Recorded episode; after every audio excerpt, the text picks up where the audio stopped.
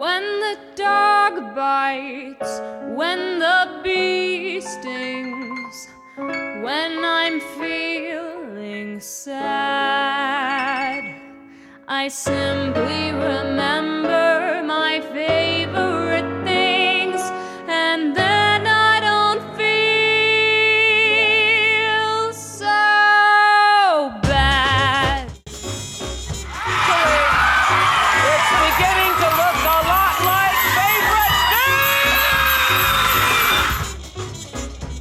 everybody, Adam Savage here in my cave to talk to you about some of my favorite things. A long time ago, I did some stuff on my favorite bar knickknacks and tools and books and stuff like that. I had a whole series on that. Um, nobody watched those videos.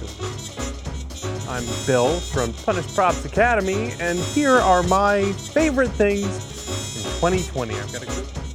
Hey everybody, what's up? Welcome back for issue four. No, no, no, no, no. We're, we're issue five. Issue five now. Issue five of Old Nerds Drinking. Myself, Rojan, and the Master of Ceremonies, John, is with me. Mr. El Guapo. How are you, good sir? I am doing, eh, so maintaining. Moderately well. Yeah, I'm in the same boat as well. So, anyways, It just doesn't feel like Christmas, man. no, it don't. That's what I was saying about Halloween. It didn't feel like Halloween either. You know, And and I think part of it has to do with the fact that I think it was like 60 today. Man, it was warm. it was warm today. yeah. Yeah, it was.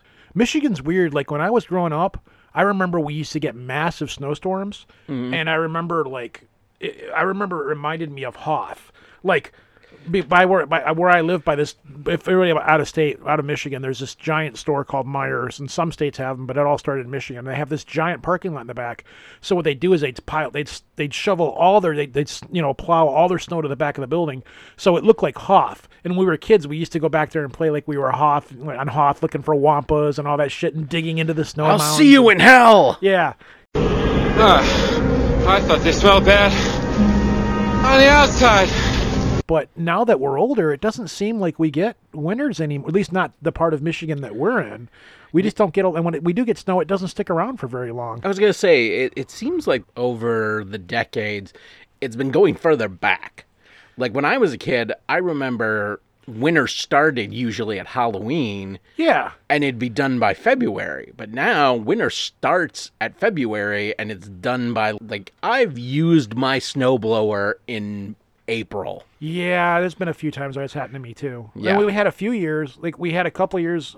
It was really, really bad for like two years, and then it went away, and then it came back. Yeah. Like I think, but what four or five years ago, it was like super, super snowy. But yeah, whatever. And your neighbors across the street, by the way, to go back to a previous episode, they did turn their icicle lights back on. they did the full decoration, full blown Christmas yard thing, which I did. I I went major gaudy this year. I put up a whole bunch of inflatables, which people hate. And then because I'm getting old and fat, um, instead of running the, the string lights everywhere, I was one of those guys that went out and bought the like the little laser projector lights, that Right, just right. shine them on your house. You know, I, I, that's the state that I'm in right now, and I'm I'm okay with it. I'm fine. So, anyways, Yeah. so uh, yeah, where are you taking us tonight, good sir? Well, first, this is the part of Old Nerds Drinking where we drink. We do. Uh, so tonight we are both imbibing of the Rochester Mills Brewery 12 milkshake stouts of Christmas. That we went on the mad rampage to find and did find. Yep, that we we went on the quest, and so now we enjoy the fruits of, of our quest.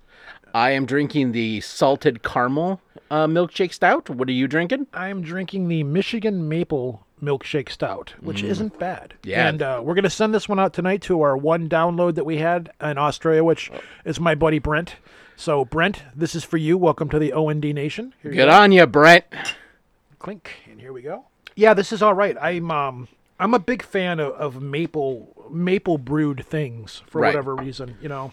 Well, the good thing is we let this sit, so this is at like almost perfect temperature for uh, stouts. If I remember correctly, you wanted to drink stouts not cold. You want them to be like just below room temperature, so you get all the flavor notes Yeah. on them. If, if you drink them too cold, you don't really taste anything. If you let them get too warm, they get super bitter. There's like this butter zone, and you've got to drink them while they're in the butter zone. The butter zone, The butter zone. like butter. They're like butter. On this show, we talk about coffee, New York, daughters, dogs. You know, no big whoop, just coffee talk. So uh, yeah, we got a lot to. Uh, well, I guess we should probably make the announcement. We're going to be doing the crossover issue with uh, Jake and Tom, with the uh, you know the Jake and Tom podcast. The uh, oh god, I'm oh my god, I can't believe it's slipping my mind right now. Jake and Ja- Tom ca- conquer the world. No, no, no, no, no, no. Our crossover podcast with Jake and Tom conquer the world. Epic. They're Yeah. my friends. You would think that after all these years that I've known these guys and hung out with them, that I would actually know the name of their podcast.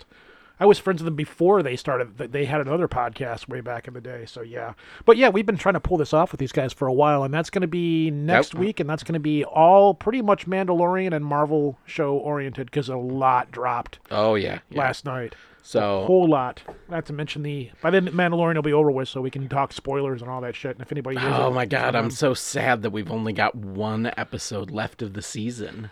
Yeah. But Um. Well, let me make my predictions now. I already made oh, them. oh, I have them written down. So these are these are Roagen's official predictions for the season finale of The Mandalorian.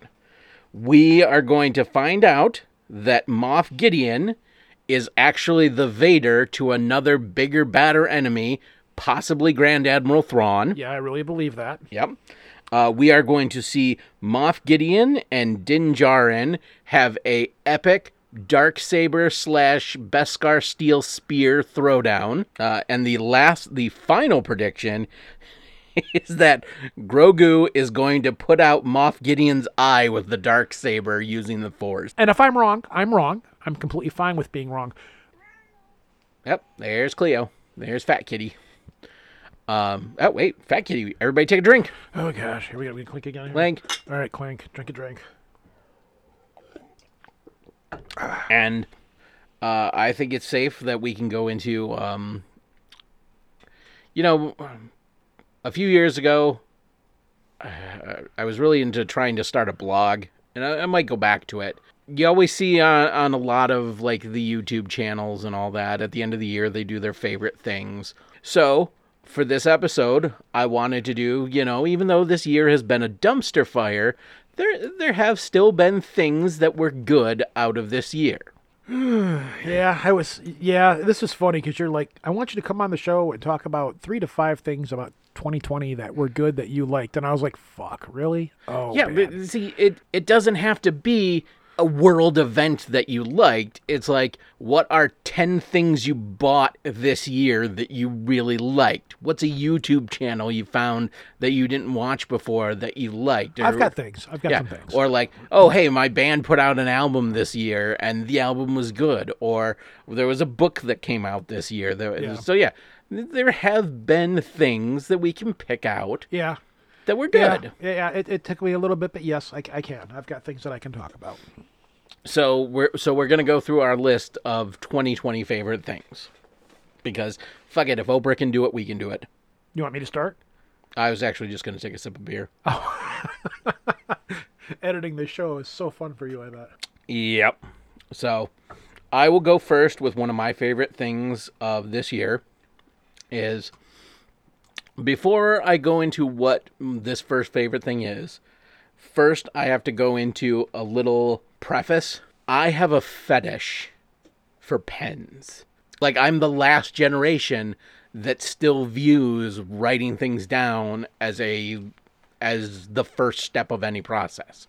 Ever since I was a kid, I have been just like fascinated by pens and I have a very strict criteria for the pens I like. One might say obsessive compulsive, but you know, Okay. I'm here for you in this difficult time. so the the qualifications for the pen are first it has to be black ink no exceptions nothing else it's got to be black really? Wow. yeah like blue ink pens drive me insane So if I were to hand you a Planet Fitness purple pen, you would lose your shit. Uh, you will notice that there is no Planet Fitness purple pens, even though I had a Planet Fitness membership, and I refused to sign anything from them when I had it with their stupid purple pens. It's like, Wow. no, no, no. It's Wow. okay. I got my own. I got my own. And Wow. Yeah. Okay. All right. So, so it has to be black ink. It can be gel ink or bo- rollerball ink, but it has to be black. Uh, second, no thicker than a seven millimeter head. Uh, like like the bold, like the I What? it- yes, What? I told you it's OCD, man. Wow. Uh, but ideally, it's got to be a 0.5. N- Um, 0.5 is the butter zone. There's some 0.7s that are okay. Um, my my beloved Sharpie pens are 0.7, and I forgive them because they're still the greatest pens. That they were pens so good, the company had to destroy them because they were too good. Because nobody was buying any more pens off of them. Oh yeah, yeah. Because for six dollars, you got a stainless steel Sharpie pen that was indestructible, and it was refillable. So if you used it, you could still keep the same body and just put a two dollar refill in it and go on your merry way. Wow. Oh yeah, I was, I was heartbroken when they discontinued. I'm discontinued them. surprised you don't have a blog on pens. Ugh. I um when I found out they discontinued them, I wrote a very sternly worded letter to 3M. oh no, no, no. Then I went on a quest to track down every last one I could. So I went to Amazon sellers, and if they had them left, I would buy them out. I have somewhere around this basement a just pile of these sharp, uh, stainless steel Sharpie pens that are still in the original packaging because I love them. They they are my favorite pen, probably that has ever existed. Wow. Okay. All right. Um, and finally, um, it has to be a thicker body. Because, like, the thin Bic pens, like just the really thin ones, Yeah. if you write with them too long, your hand actually cramps from Yeah, having nobody to. Nobody likes a small bic. It's the girthiness. You need a girthy pen. Girthy pen. Yes. I will randomly go on. Are you a fan of the black, the black bic bic?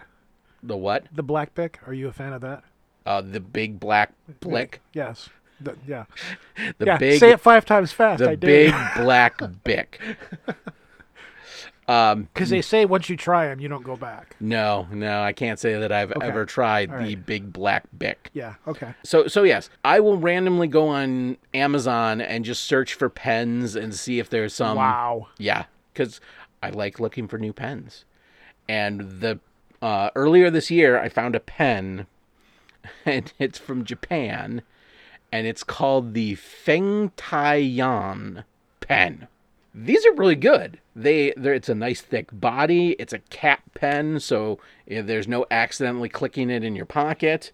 It's thick. It's a 0.5 millimeter. They have a thinner one that's like a 0.32. I actually ordered a box of them. They're on the way. I am holding one in my hand right now. I'm looking for a piece of paper to, to write on. Hold on here. let's let's see. Okay, here we go. Um, I'm not really um. I'm not feeling anything substantial with this pen that's gonna make me run out and go berserk. But you know what? Hey, whatever. This is your thing. Yeah, I'm not judging you. You're not judging me. I'm not Um, judging you. so it, it's it's crafted nicely. It's nice in the hand. They come in a box of 18 pens for 17.99. So it's like a buck a pen. I mean, even the packaging is nice. It comes with a little box, and instead of having to like rip open the top tab and wreck the box, the internal part slides out Dude, you're even down to the packaging that the pen comes in.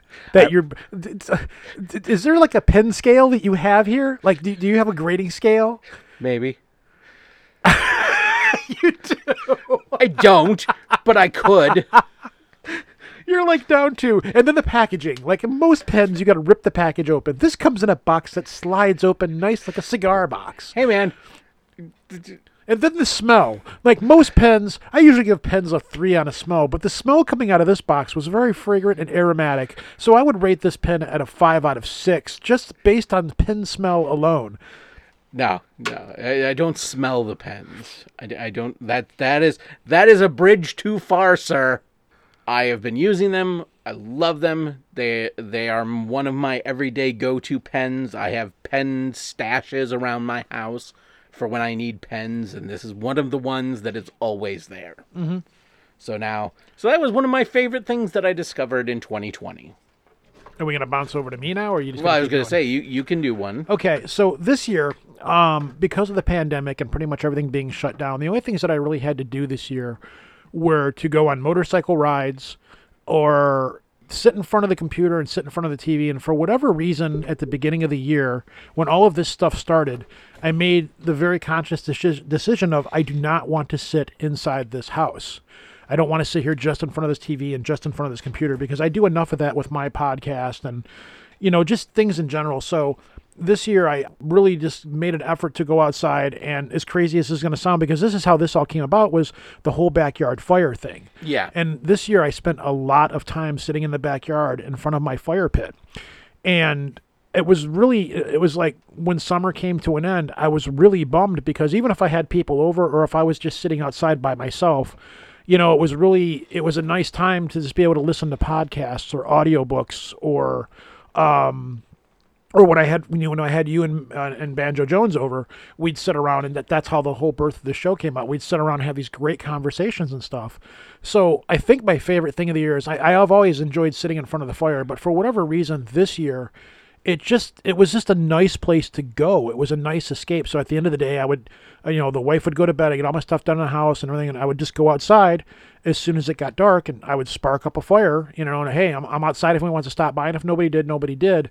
But it was one of those points where, um, which leads me into one of my other favorite things. So the big thing was sitting around the fire for the most part was just really like it was very cathartic and very you know, it was very relaxing and it was just a place to go and just like really chill out instead of just like being cooped up inside of the same four walls and staring at a computer screen or something like that.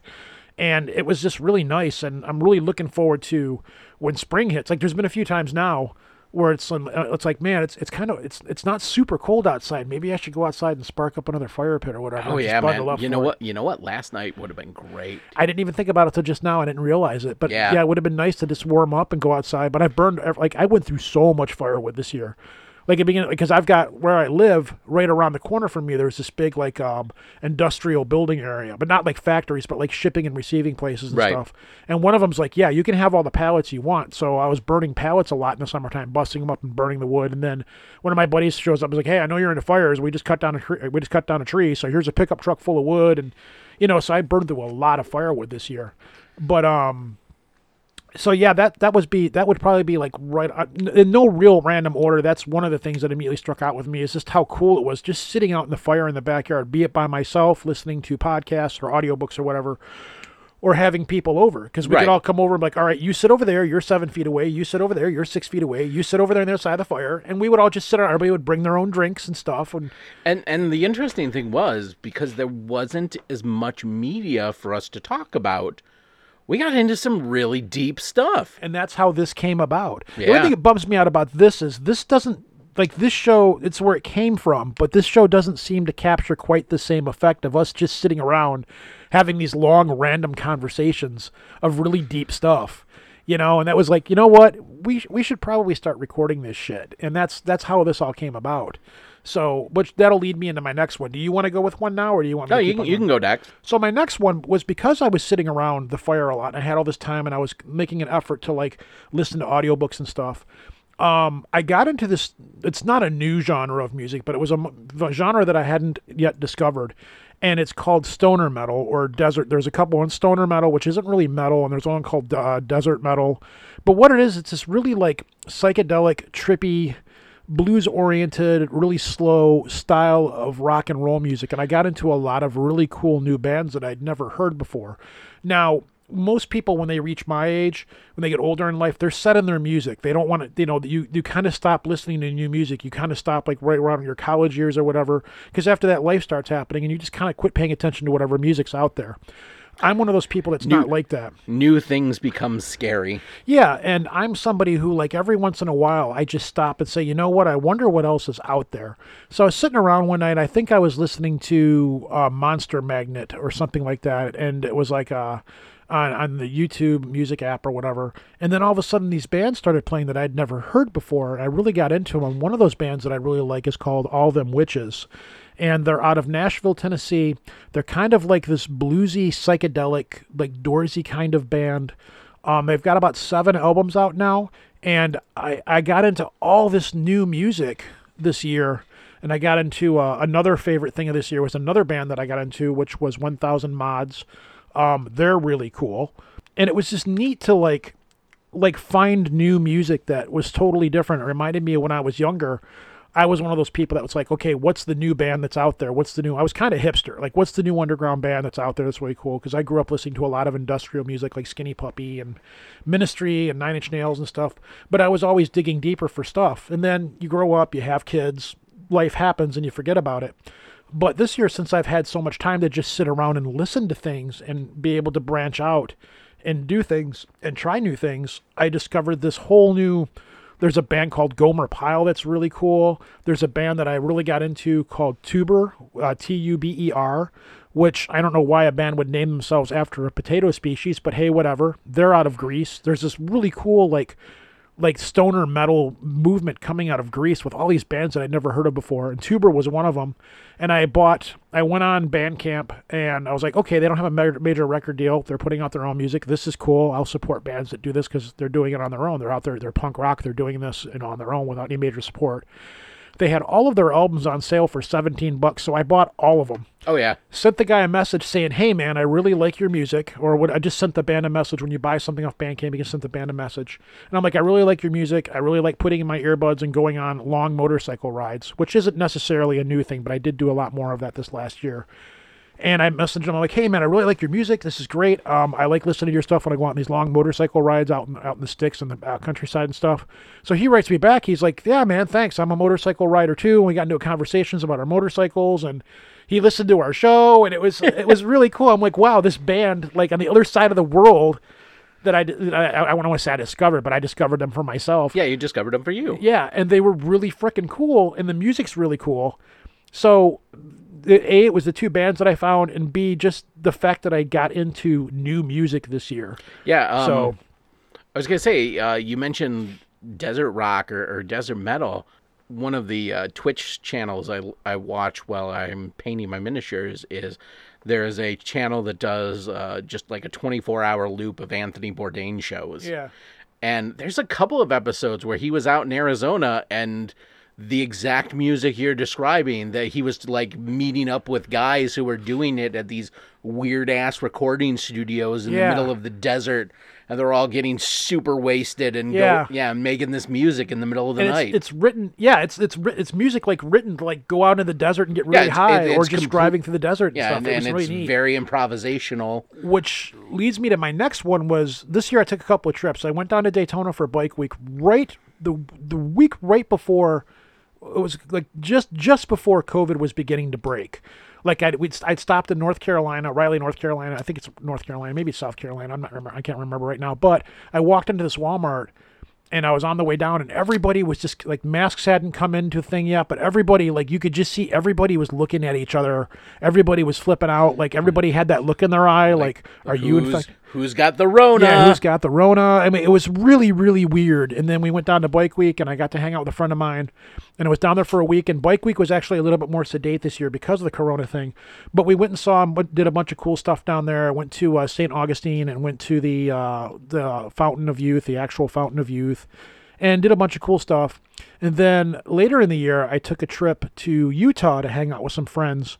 And that was right around the time that I was really getting into this stoner metal desert rock stuff. And Utah, half of the state is a desert, and the other half is kind of like this mountainy, really beautiful country, both sides of it. And we went out to the salt flats. And the salt flats was really, really cool. And it was really neat to go out and just stand in the middle of this big, gigantic, for miles flat land of salt everywhere and it was really badass to be able to go and see these places and, and, and, that place specifically it was just and then go to the great salt lake and there was a thing called the spiral jetty which is this rock formation that somebody made that goes out into salt lake and spirals into a circle and that place was amazingly cool like that place I want to live there. like when I was there, I'm looking over. They got it's out in the middle of nowhere. Like you got to drive to like the middle of nowhere to get there. You drive past where the last railroad spike was driven into the ground and shit. And you get out there and there's nothing out there. There's no houses out there. There's no nothing. It's just the salt lake, which is weird because it's completely placid. There's nothing that lives in that lake. Yeah. It's very calm, and the whole area was just like it just it was very absorbing of everything. It was like sound didn't go anywhere, but it was just a really beautiful area. And like the place calls to me. I want to go back to that, and I want to go back to the salt flats really badly. I, I need I need oh. to go back to those at some point in my life. I, I am dying to do some traveling once the Rona's over. I I don't think I'm gonna make it that long. I might make it till just before it's over, but because I get I get that itch. uh, they just announced uh, two weeks ago that my the the two early conventions of the year that I usually go to are canceled. So it's uh, the the next the next um, Confusion canceled, which is usually in January. Uh, Adepticon canceled. That's in March. Uh, so the next one that would be on my con schedule is Penguicon in May, and I'm not holding out high hopes for that. I think it might not be till like my late in the year cons. Um, yeah, I got a feeling when fall hits that me and you are gonna be like we'll be doing it for the show, obviously, but me and you are gonna be hitting a couple of cons together. I would assume. Uh, definitely uh, U-Con, and then I'll be at the GT. You probably won't be there, but yeah, the the uh, Michigan GT. Um, so the next thing on my list is uh, the other thing that I'm super particular about. Oh no. Oh yeah, yeah. There, there's another list. Oh no. Oh, There is yeah. another list. You have the strangest fetishes. I'm looking at. it. I already know what it is. I Yeah, can see it. it it is. but we've uh, had this conversation before. Oh yeah, though. I got into watches like two years ago uh, because I like men's jewelry. Like I love cufflinks, I love tie clips, and when I was working at the ho- when I was working in uh, at the hotel, it was very incumbent for me to dress up and kind of have a good appearance because I had to be in a suit every day. So I would wear French cuff sh- French cuff shirts from my, with my vintage collection of tie clips that I would go to est- estate sales and pick up, or vintage cufflinks. I have a whole, I have two whole uh, jewelry boxes full of. But I got into watches, and so I have the same exacting qualifications for the watches I collect that I do for the pens that I use. so so the watch qualifications are Oh man. first of all, it has to be Arabic numerals. What? Yes. I can't stand watches that have like just the dots or they're the minimalist and they only have the the 12, the 3, the 6 and the the 9. That does drive me a little nutty. Yeah. It's when I have a watch, I want to be able to glance at that watch and in less than a second determine what the time is. So those other like super busy dials that have all these graduations, no. I want it to have just the numbers. I can live without the date function, but you know, I want it to have a 1 through a 12 and I want it to be easily visible that is super important to me because why have a watch if you're gonna have to like okay what what time is it it's like okay i have to guess because there's no exact graduation so it's sometime around 2 I'm raising my hand. 215ish yes Yes. Okay. I've been called. I put my hand down. You are aware that this thing called digital watches that tell you the exact time, right? You yes this, right? but get that. this- Yeah. this is the whole thing it's a fashion accessory Digital It's- watches are a fashion. it accessory. looks cool digital watches can look cool. um Yeah.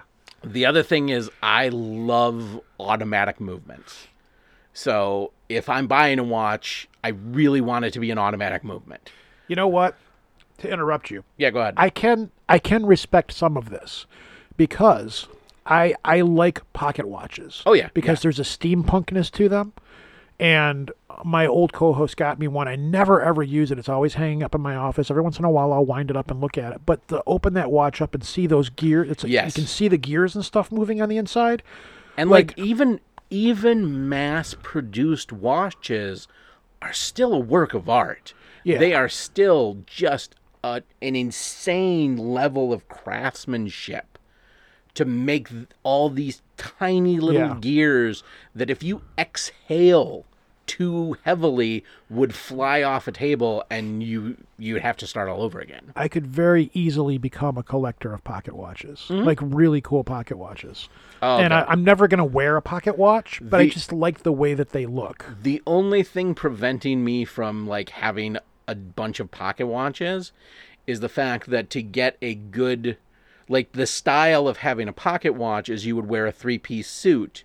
The vest, you would have the the chain that goes from the buttons of your vest into the watch that's in your pocket. They do not make three-piece vest suits for fat guys. That's probably why I don't use a pocket watch now because I don't really know where to put it. Yeah. to, so you know. so there's there's like um you'll see some that have like a belt clip on them and you Yeah. clip them to the loop on your pants and then your pant like most jeans have that little side pocket, yeah. and that is specifically for a pocket watch. that's what that's for, huh? that is I a that. Yeah.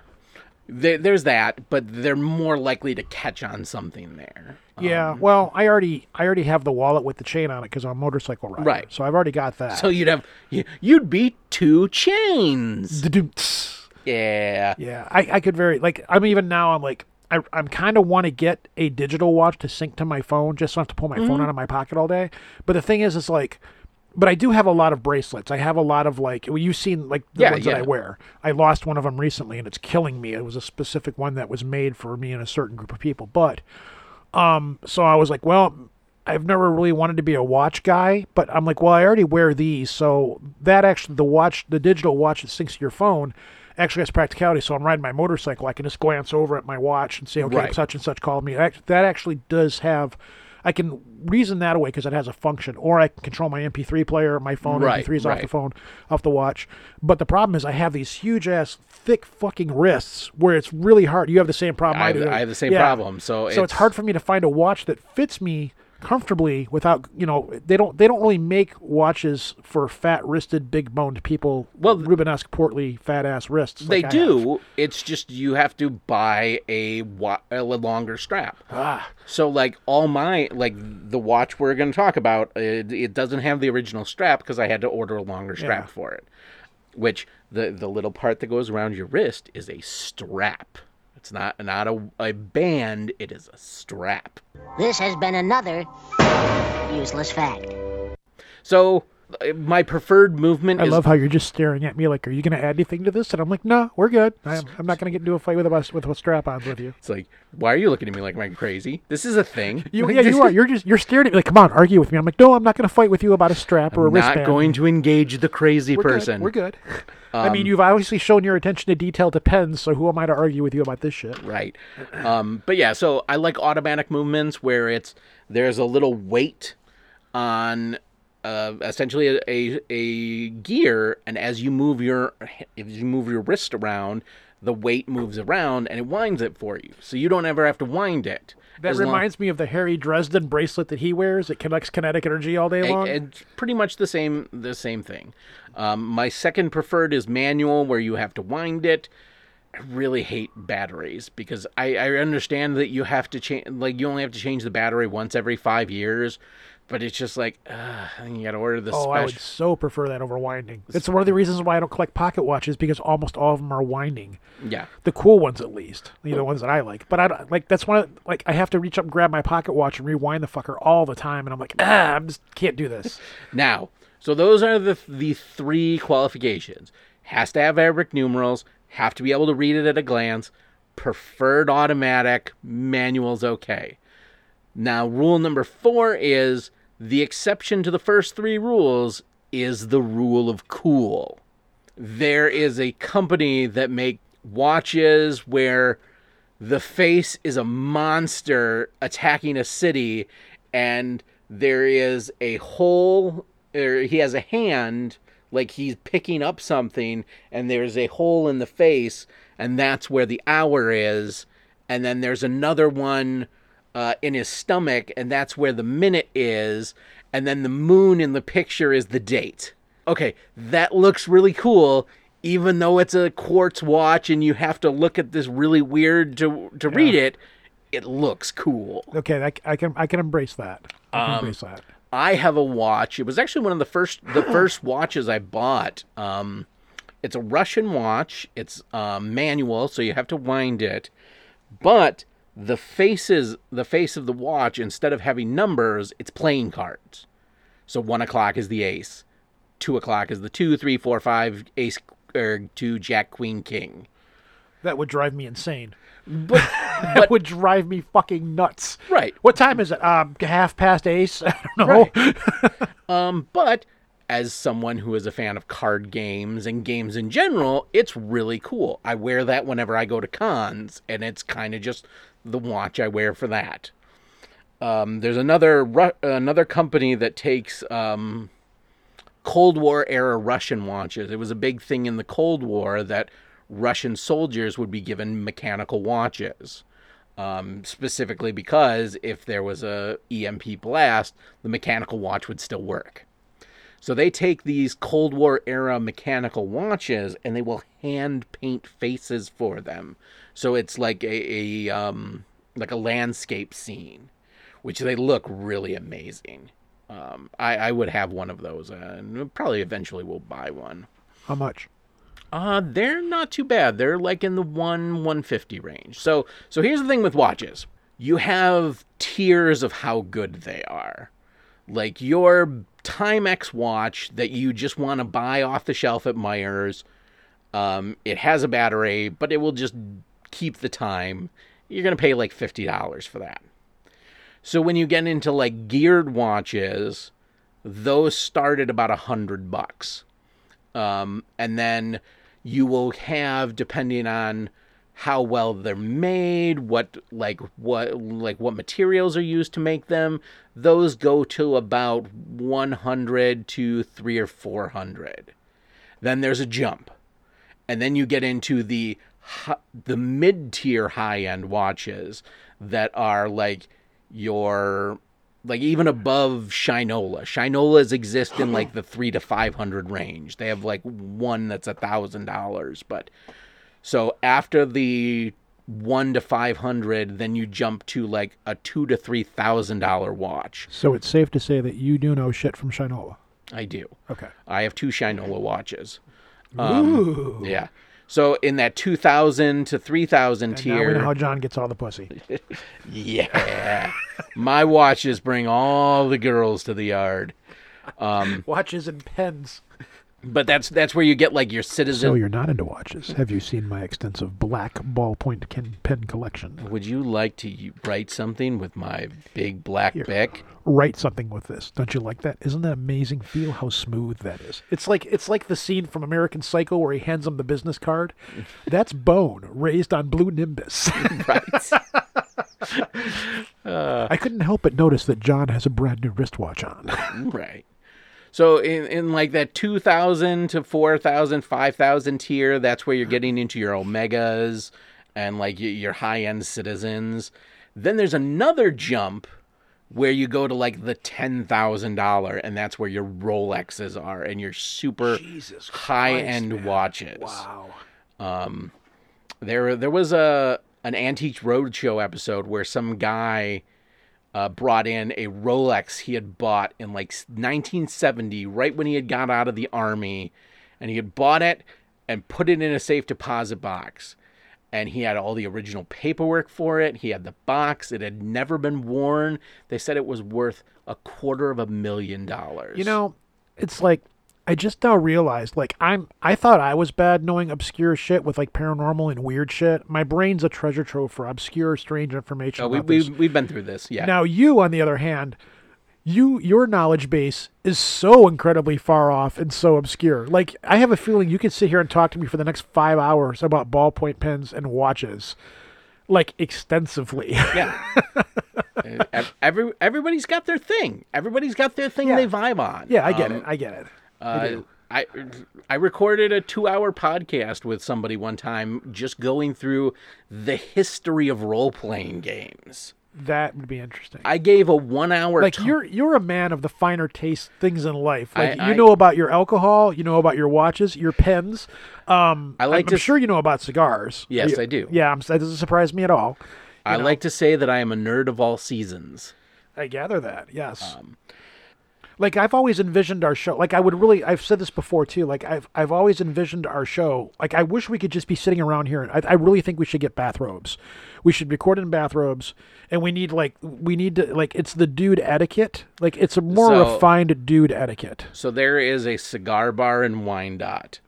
Um, uh, what's it called? I can't remember what it's called. Oh, man, I used to go there. Did they the give you a cigar jacket to wear? No, but they do have a private lounge in the basement. If they get really busy, uh, when there's like events going on, I used to go up there like every Friday night to in the summer to smoke cigars and just read my book out in front because they're the only bar in Wyandotte that makes a passable mojito.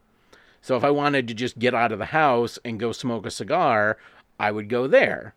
And uh, like if they had an event going on and they needed the table space, they'd say, "Hey, you can just go down and hang out in the private lounge."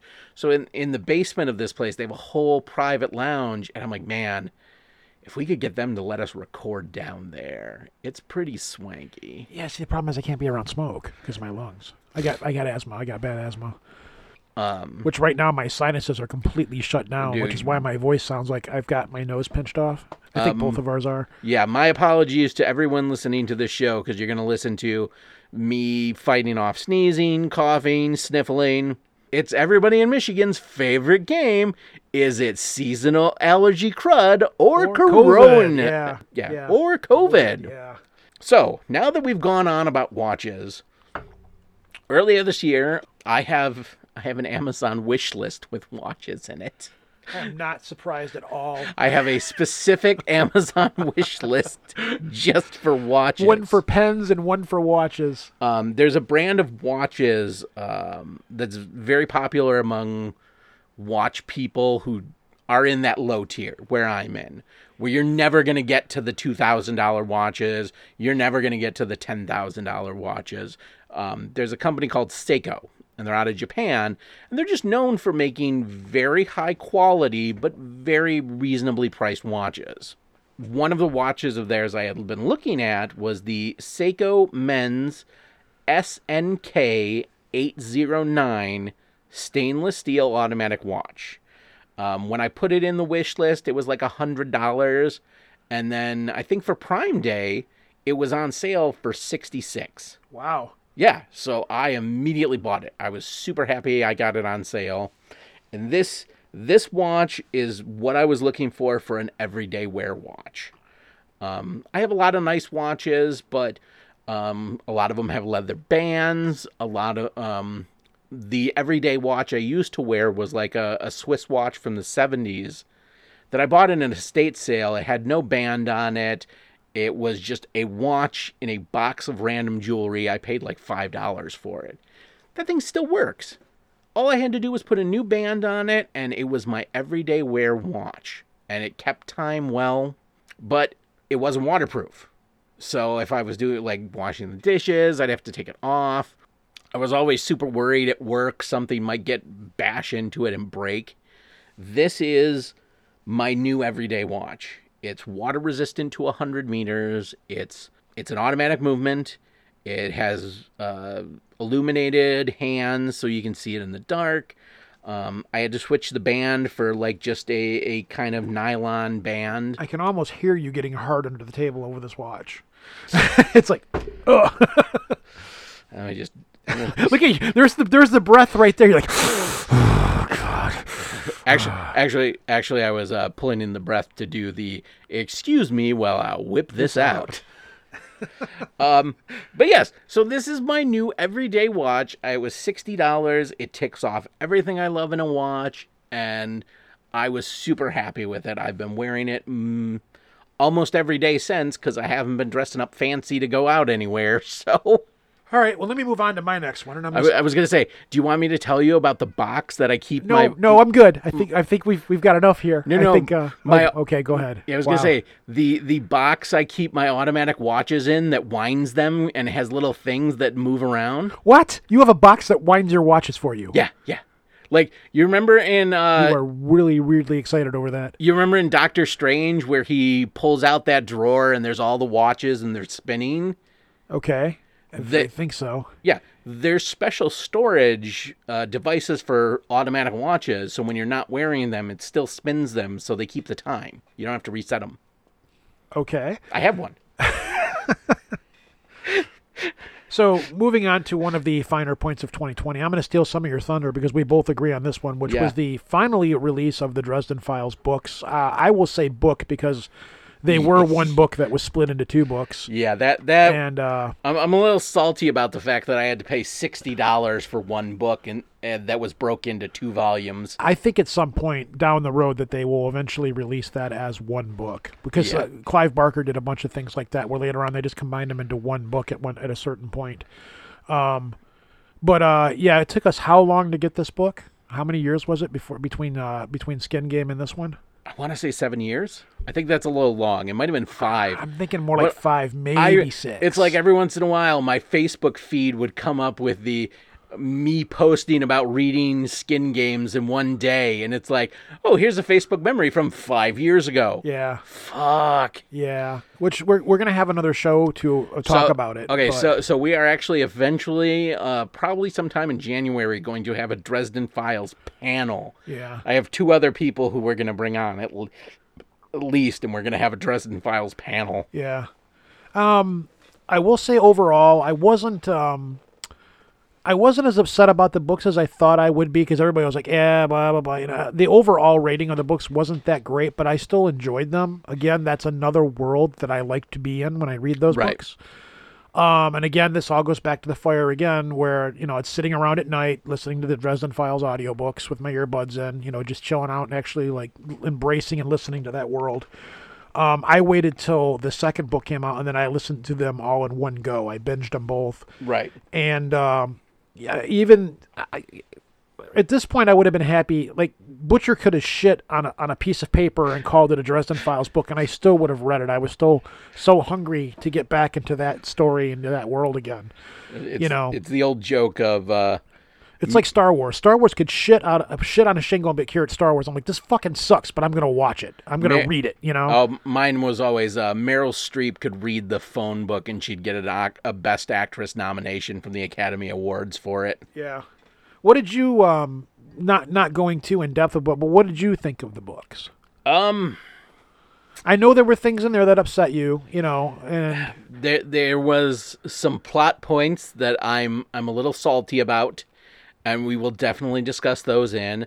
I mean, it's I don't go to Dresden Files because I'm looking for war and peace. They're pulp novels. Yeah. They're, they're written to be fun and to just be enjoyed, and I enjoy them.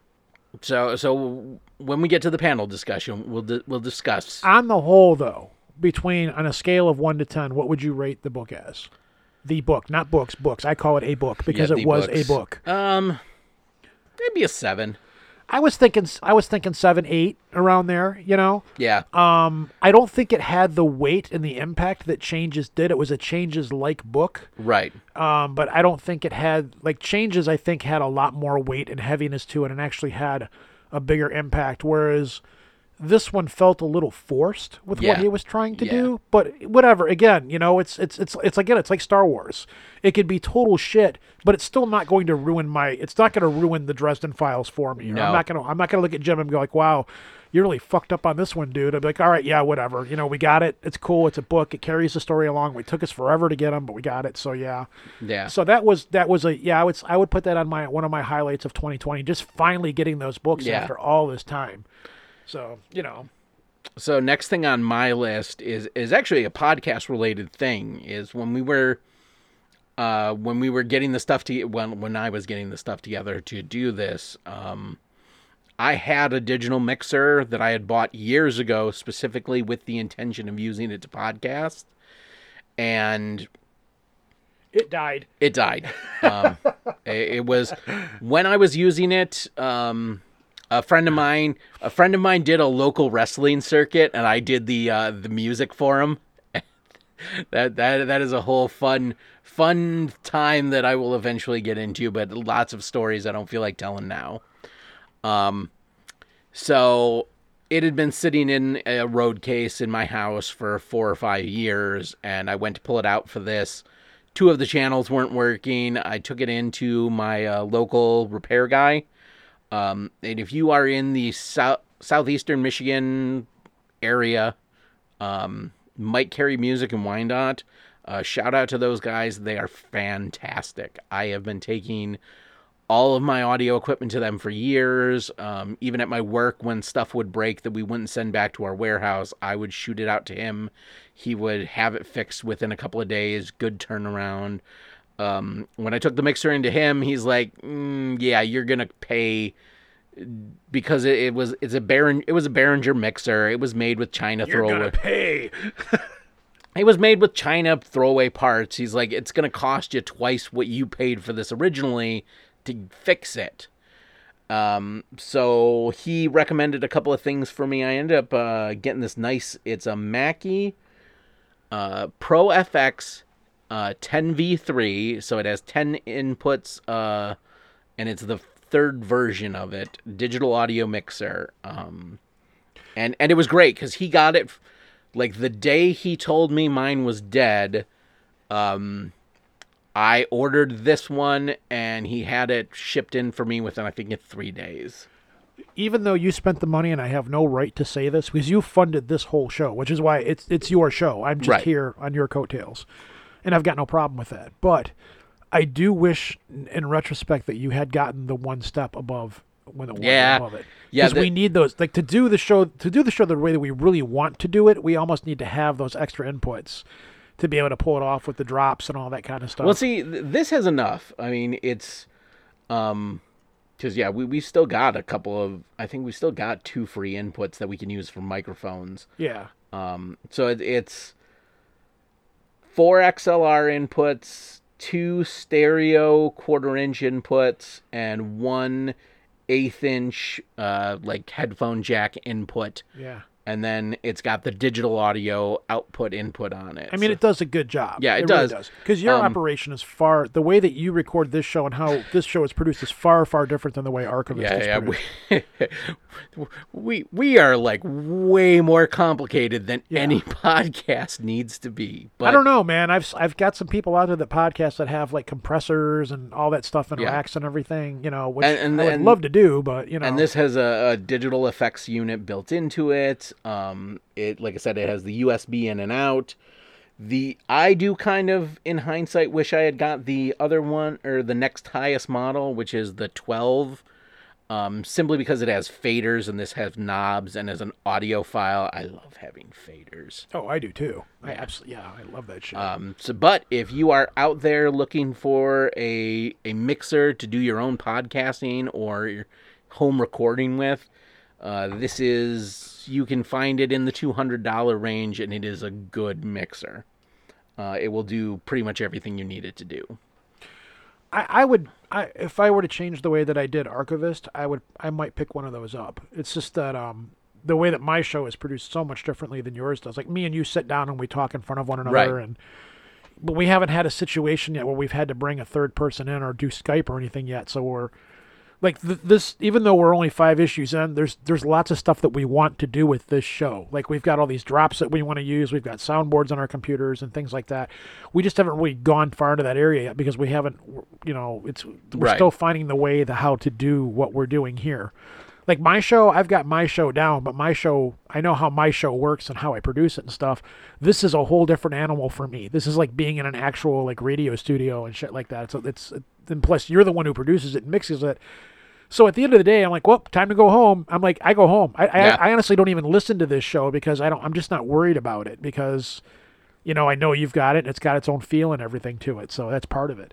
Yeah. So I guess um, let's move along and talk about um, the, the one thing you have left on here. Oh no, I, I got a couple of things left. Oh, on okay, here, so. keep going. Uh, so gaming related, one of my big things that happened this year was we got a new edition of Blood Bowl. Yeah, that's where I was going because those fucking assholes at GW. Yeah, you're excited about it. I'm not. We, the, the well, how long ago was the most recent? This should- Like three years ago? Was that- 2016, Okay, so we're four years. four years, and they're already coming out with, and they didn't even have all the teams and everything released yet, to my knowledge, for the old Blood Bowl that that discontinued. There- yes? There are some teams that they did not release. Um, they did not release Chaos Dwarves. Uh, they did not release um, Norse. Uh, but I think those were the only original GW produced teams that they did not reproduce in plastic. See, one of the things that I liked about Blood Bowl is like the same. Like, uh, there's a lot. I used to be hardcore into GW. O- Okay, hold, hold on. Before we before we go way the hell off on this, we may need to explain to the audience what Blood Bowl is. Okay. Uh, for those of you not familiar, um, when we think of fantasy football, there's orcs and dwarves. Yes. Undead ogres. Um, Blood Blood yeah. Bowl is a tabletop miniature game where you are playing American football with fantasy races. It's got some rugby in it. Yeah, it's it's American football. Yeah. Uh, the there's no kicking though, so that that's the only thing. Um, but I there are fan rules for like having goalposts and making kick. Yeah. Yeah. Yeah. Um, but yeah, so you have your your football team of linemen, blitzers, all that, and Passers, runners. Yeah. and you have humans, you have orcs, you have dwarves, you have an undead team. Goblins, my favorite. You have you have goblins, you have halflings. Um, and each team is known for different characteristics. Right. Like, ogres are very slow. Uh, orc, I'm sorry, orcs are very slow. They're they're but they're very tough. Like they take a lot of damage. Uh, they're pretty straightforward. Just go out and beat the shit out of your opponent. Goblins, my favorite team, aren't really known for winning, but they're known from pulling off like a lot of tricks and stupid stuff on the field and just really, you know, crazy antics or something like that. So when I play my team, it's not so much if I win the game, it's how much shit can I pull off before I lose the game. And I'm completely fine with that. And uh, so anyhow, yeah, it, it's a really fun game. It really is. And, and most games, the Games Workshop games, like if you play Warhammer, and I'm sure a lot of people out there play Warhammer, or at least familiar with it, you spend a fuck ton of money to build Yeah, your yeah. armies in Games Workshop. And whatever army you play, there's always some new mega tank. There's always some new squad. There's always something. And then every so many years, GW comes out with another set of rules. You got to go out and buy another set of armies, your, the armies that you had before. So you're, you're continuously dropping large chunks of money on GW shit. Yeah. That's why I quit playing it. Blood Bowl and the other game Necromunda, which is a it's a small team uh, oriented game as well, different kind of game, but these are games you go out and you buy your little team. You might have what? How many figures on a team? Fifteen. oh no, I- um, I think yeah, fifteen. I think is the maximum you can yeah. have. So you buy your fifteen miniatures. You're out maybe a hundred bucks. No, you no, know. it's um, a team box set comes with I think ten miniatures. Yeah. So that's forty five dollars for a team box. You got to buy your special characters. So if you buy two box sets, that's pretty much everything you need. You don't need special characters. Exactly, and you're done. So you don't have to go out and buy the next mega tank. You don't have to go out and buy the next mega unit. You don't have to have like a gazillion miniatures on the table. You have your team, and that's it. And that's pretty much it. And then you've got the game, and you're done. And there's you don't need a shelf full of terrain. It's played on a board Exactly, that yes. looks like a football pitch. yeah. And that's it. That's all you need to play the game. So, and I'm fine with that. I'll, I'll spend, I'll spend, you know, up to maybe a couple hundred dollars on one of these tabletop games. My days of going out and spending shit tons of money on, on miniature games is definitely long gone and over with. So, GW comes out, and I just get the rules down. I just get my teams all painted up. I just get all the miniatures and stuff that I need. And we don't play very often because we're we're family people. We have kids and jobs and shit. And, then COVID. in COVID, yeah. And then John comes up and says, "Oh yeah, the new version of Blood Bowl's coming out." I'm like, "Why the fuck are they coming out with another new ver- what What is wrong with the game?" Like, because GW is, is are a bunch of money hungry bastards, you know. well, they are a publicly traded company, Yes, and they're they're they are beholden to their stockholders. But I will say this: pretty much every from the first version of Blood Bowl to the 2016 version, the rules didn't really change. The basic mechanics of the game were fundamentally the same. There was just, okay, this team lost this skill, this works a different way, just subtle tweaks. With this new version, it completely changes the game, and in my opinion, it changes it for the better. It streamlines a lot of things that were kind of clunky. It makes finding what you need to roll to do something a lot simpler. Um, but it is a fundamental change of the rules. So it's not like you can just download an errata sheet and your old rules still work. Now, that being said, Blood Bowl is insanely popular in Europe and they have their own living rule set that is not the GW rule set that all the tournaments in Europe use to play Blood Bowl. So even if you don't want to get this new version of the rules, you can use the living rule book and still play Blood Bowl the old way and get just as much enjoyment out of it. See, now I got to go and learn the new rules, which is fine because I don't remember much of the old rules because of how infrequent we play. Yeah, so but still, I just don't want to go out and drop more fucking money on another game So that I just bought a little while. Oh, I know yeah, I, am so gonna keep it- cutting you off because it pisses me off so bad. I want to go. I, I'm like Hulk smash with GW.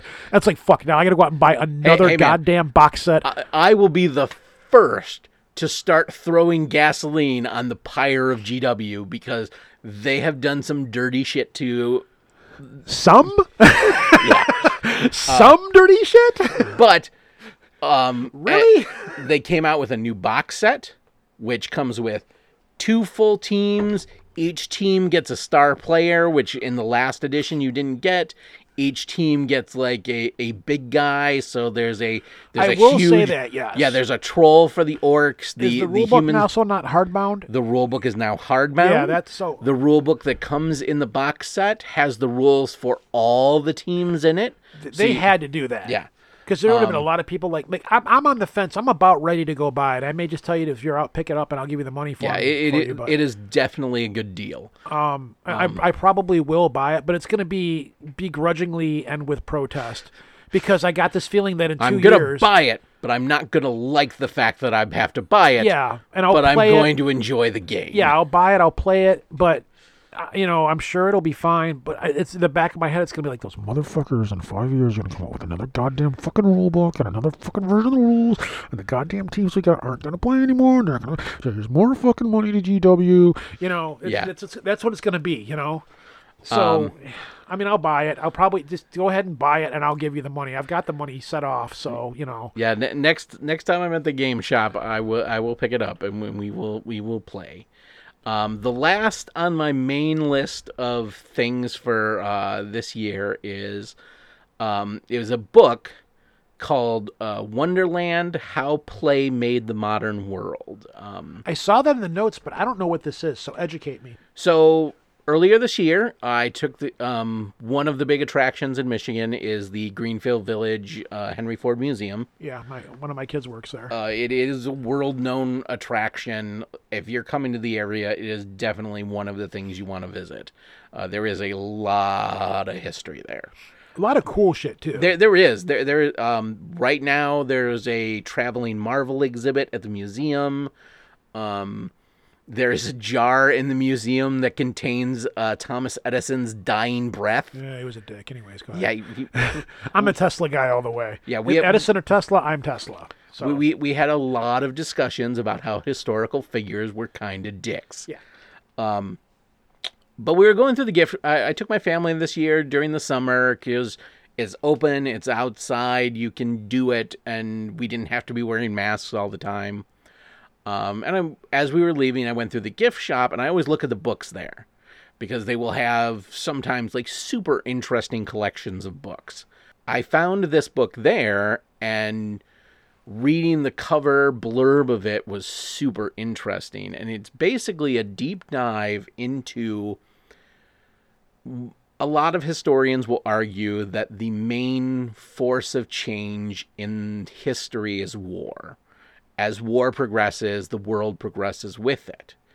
Well, this book postulates alternate evidence that the catalyst for war and the catalyst for the evolution of society is leisure and our desire for leisure. And it goes into like the entire era of exploration wasn't just exploring for exploring space, ex- exploring sake. It was exploring for spices. It was exploring for leisure goods to send back to the aristocracies. And those things, once the aristocracies had them, eventually they would trickle down into all of society.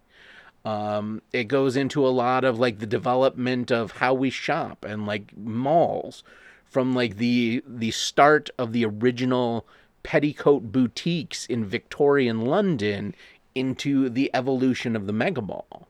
So it, it's a lot of interesting deep dives into and connecting dots that you wouldn't normally think about, but there is enough evidence to connect these dots. So it's a fascinating book. Uh, I, I read it in a couple of weeks, and and it was just very enlightening. Um, and and there's a whole section in there of uh, tavern culture and how incredibly tied in the birth of America is to tavern culture. And it, tavern culture was actually an offshoot of coffee culture in Europe, which led to a lot of the Age of Enlightenment or the the like philosophical enlightenment in Europe in the 17, 16, or 17, 1800s. I'll say that about bars. Like bars outside of the nightclub experience, bars are always still the same. You walk into what like you walk into a bar, it always feels the same. Well, it- besides having the bar across the front of it or whatever, you know. in in colonial America, the bar was the social place. It was the equalizer. It was everybody could go to the bar and share a drink and everybody was talking. Everybody was exchanging ideas. And from that exchanging of ideas came the idea of America. Um, there's another book I'm reading about uh, colonial spirits, and it talks about like like the the starting quote of the book is American settlers got together at the bar, got drunk, and decided to make a nation. Yeah, that's basically how it all went down. Yeah. That's that's where Samuel Adams comes from. Right. Well, and and It's weird when I was up in Salem a few years ago. You go by, and a lot of those bars and stuff are still there.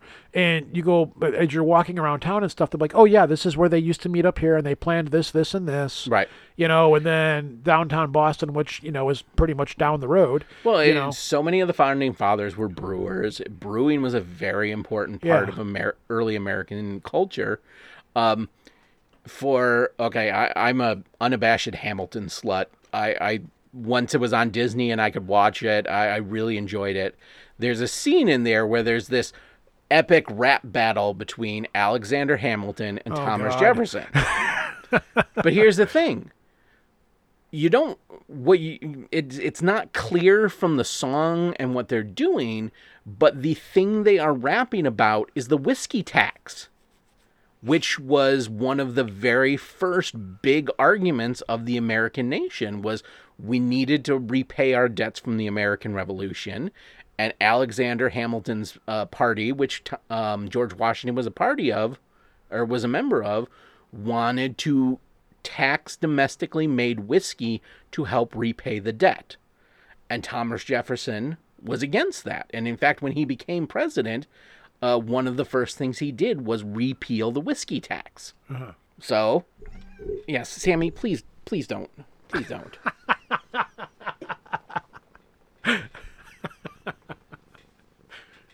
listen to that purr into the microphone. I know. I know. I'm kind of holding her because she wants to walk on the keyboard.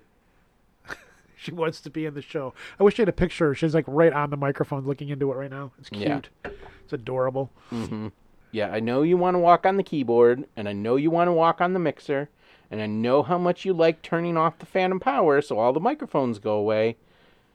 But we're recording a podcast right now, so I'm going to throw you across the room and hope you don't come back.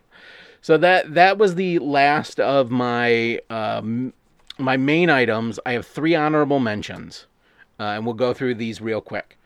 Uh, one is only an honorable mention because it just came out this week, but Cyberpunk 2077. Holy fuck, do I love that game!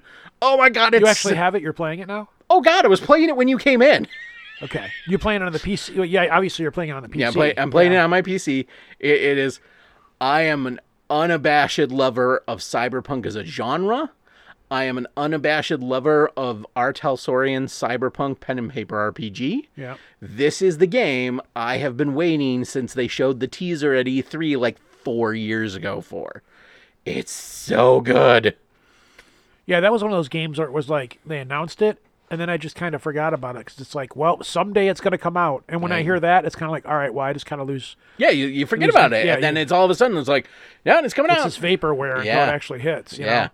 So, Um, the other one of the other honorable mentions is it's not something I discovered this year. It was something I went back to, and it was Pokemon Go. I played Pokemon Go when it first came out in 2016, and then uh, it ran like crap on one of my phones, so I just stopped playing it.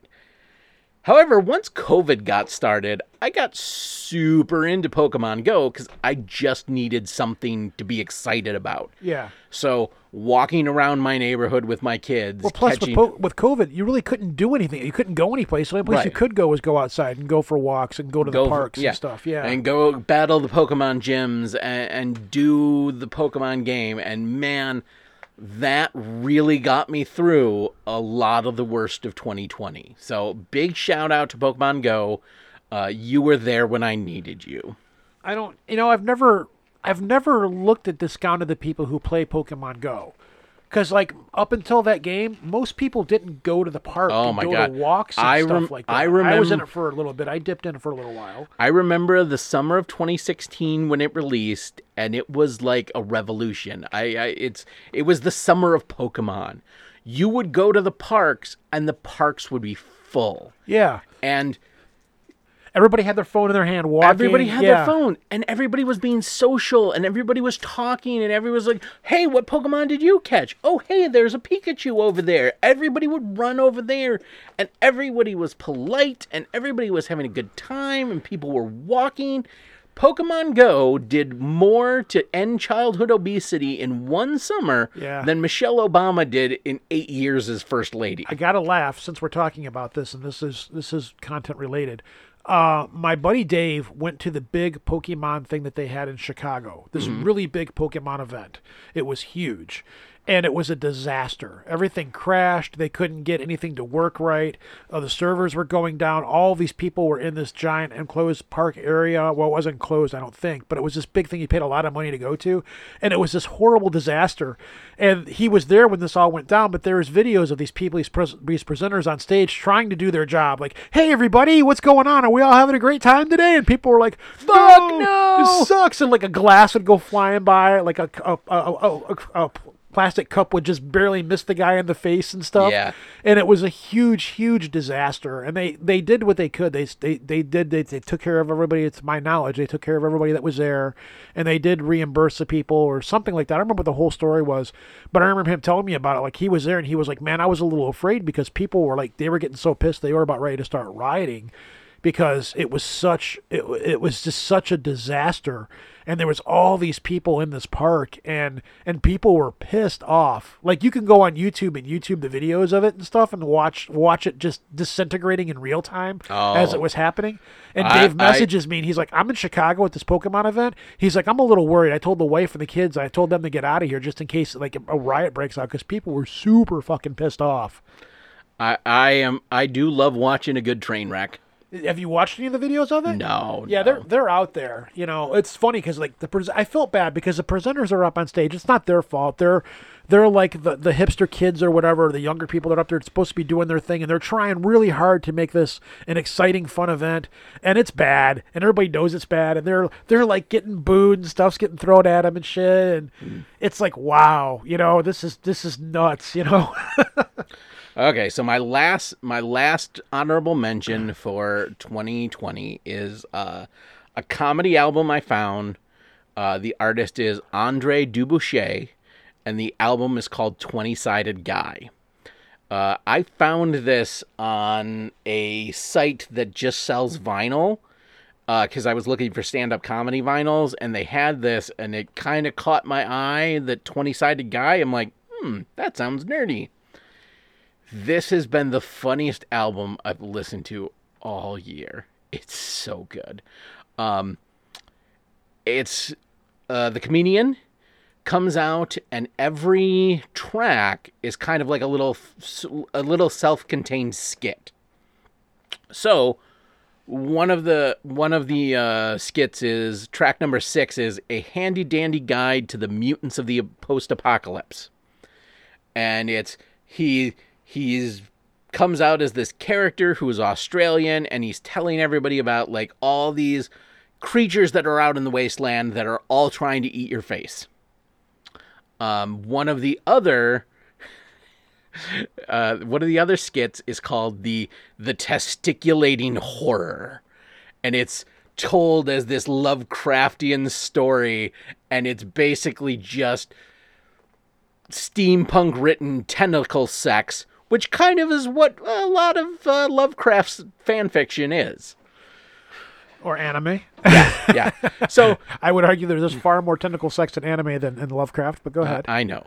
Um, so yeah, eh, there's another one that's called uh, "So You've Been Turned," and it's a introduction seminar for people who have recently been turned as vampires, and it's given by Steve, the Dark Lord of Minnesota, who is the guy who is introducing these people in Minnesota who have been turned to vampires.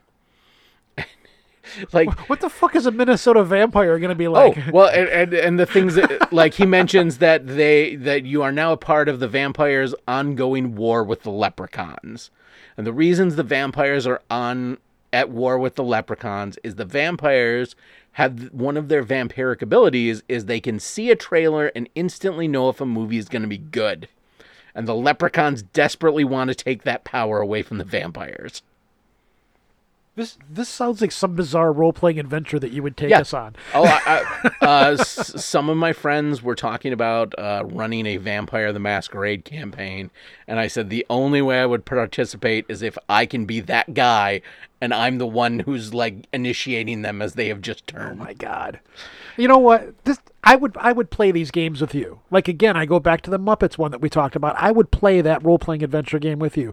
I would play I would play this version of a vampire game because I'm not into the whole vampire world. But if you bring something along which is so fucked up and stupid and, and, Oh. and dumb like this to be funny, There, I there would- I might play this. i- in our oh, it was after high school when when we we kind of got into the world of darkness, but we played a vampire game once, and somebody was the uh, one of the vampire clans is the Malkavians, and they're all kind of insane. So one of the characters or one of the NPCs we ran into was a Malkavian who was the vampire prince of this suburb and the prince is the head vampire of a city so like he would you would have princes of like chicago and detroit well this guy was the the the prince of like some suburb out out the way and he had a little sign behind his desk that said uh, uh, uh, for local people it's like it was Grosse Ile. He was the vampire prince of Grosse Ile. Yeah. And it said welcome to Grosse Ile or uh, welcome to vampire Grosse Ile population and it was a whiteboard. So anytime new vampires came to visit him, he would have to stop what he was doing, go to the whiteboard, count everybody who was there and change the number.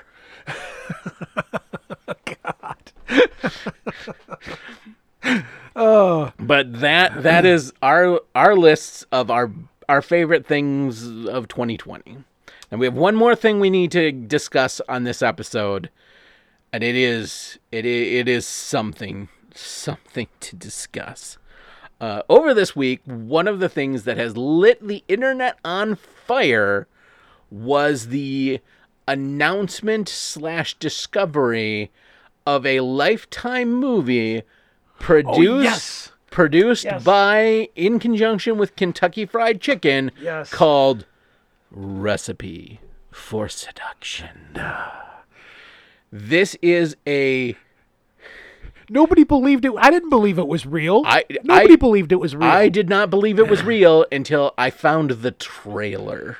Even then I was questioning for a little bit. I'm So like, this has got to be a joke because I could totally see KFC doing this as a joke. Oh yeah, I mean they made a Japanese anime style dating sim Yes. for Colonel Sanders. I'll say this for KFC. KFC has done a fantastic job of reinventing themselves and keeping themselves relevant in this day and age.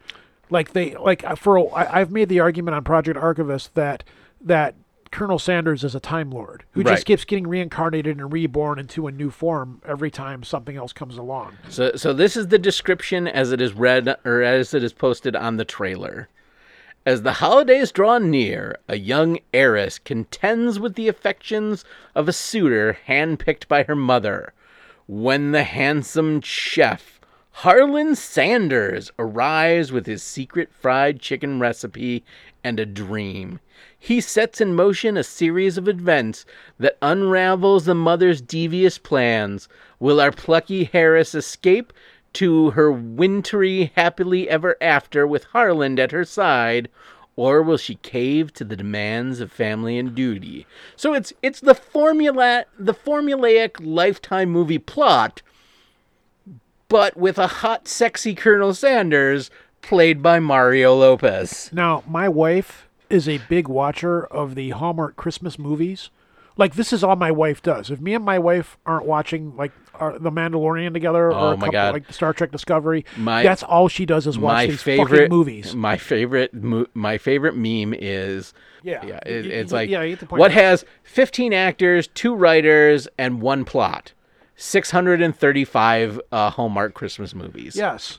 And I, I actually got her a pair of socks for Christmas one year saying, This is my Hallmark movie watching socks, and a t shirt as well. Yeah. And she hardly ever wears it, which is a shame because it makes her tits look really nice. But, um, So, so this is uh, um, in the articles I've read about it. It's listed as a lifetime mini movie. yeah, it's only like 15 minutes Yeah, long. it's 15 minutes long, and this is basically just a infomercial for KFC. This is guerrilla marketing for KFC. This is It them kind of genius because you know, Yeah. like, I kind of want to watch, I want me and you to watch it. right.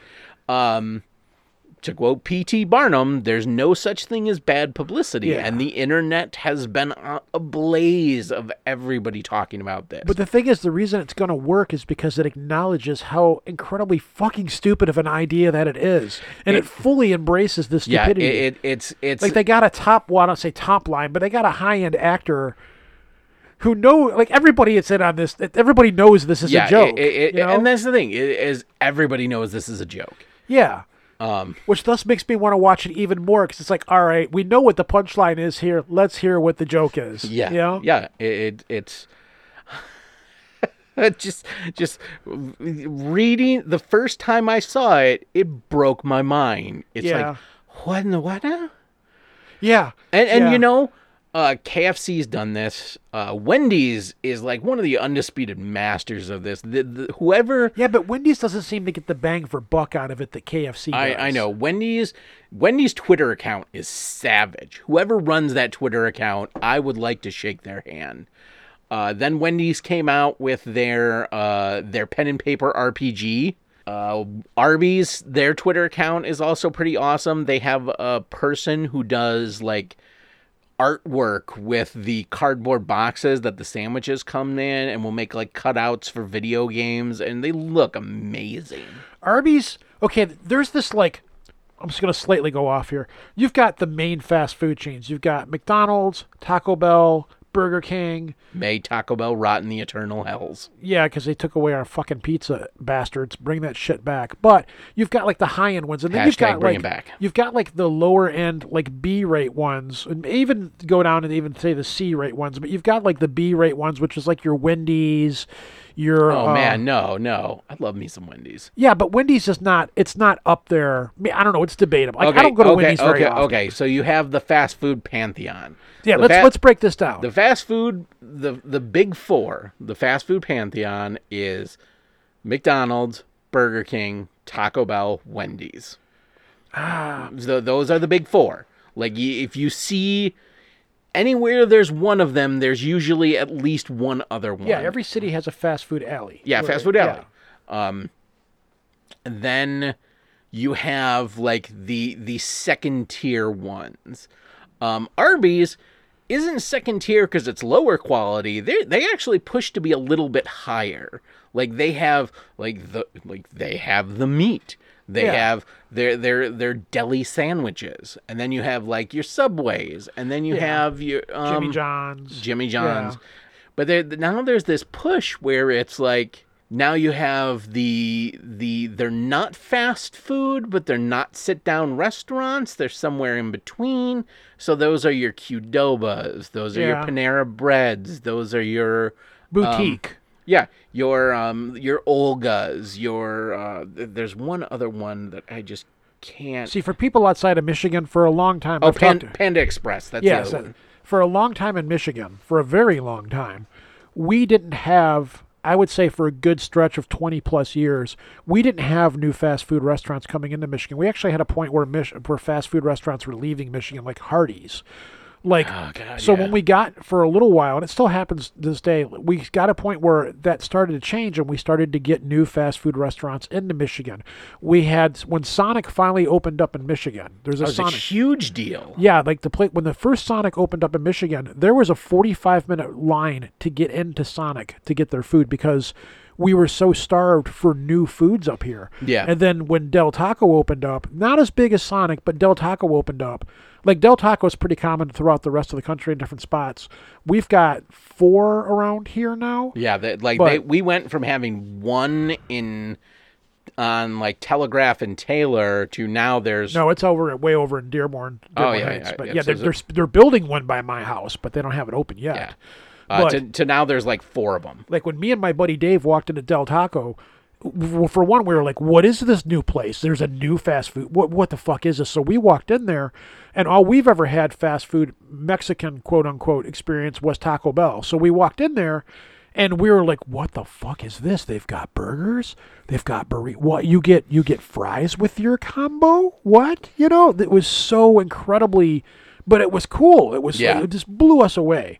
And then for a while we didn't have Sonic here, and they would show during the Final Four. They would show these Sonic f- fast food commercials, and every Thursday night, me and my buddy Dave and as many people as we could would call their hotline, and we would be like, "Open one of these in Michigan. Open one of these in Michigan." And they finally got to a point where they got pissed at us for calling, and they're like, "Sir, we can't open one in Michigan because these are drive these are drive-in restaurants, and in the wintertime, no one's going to go there."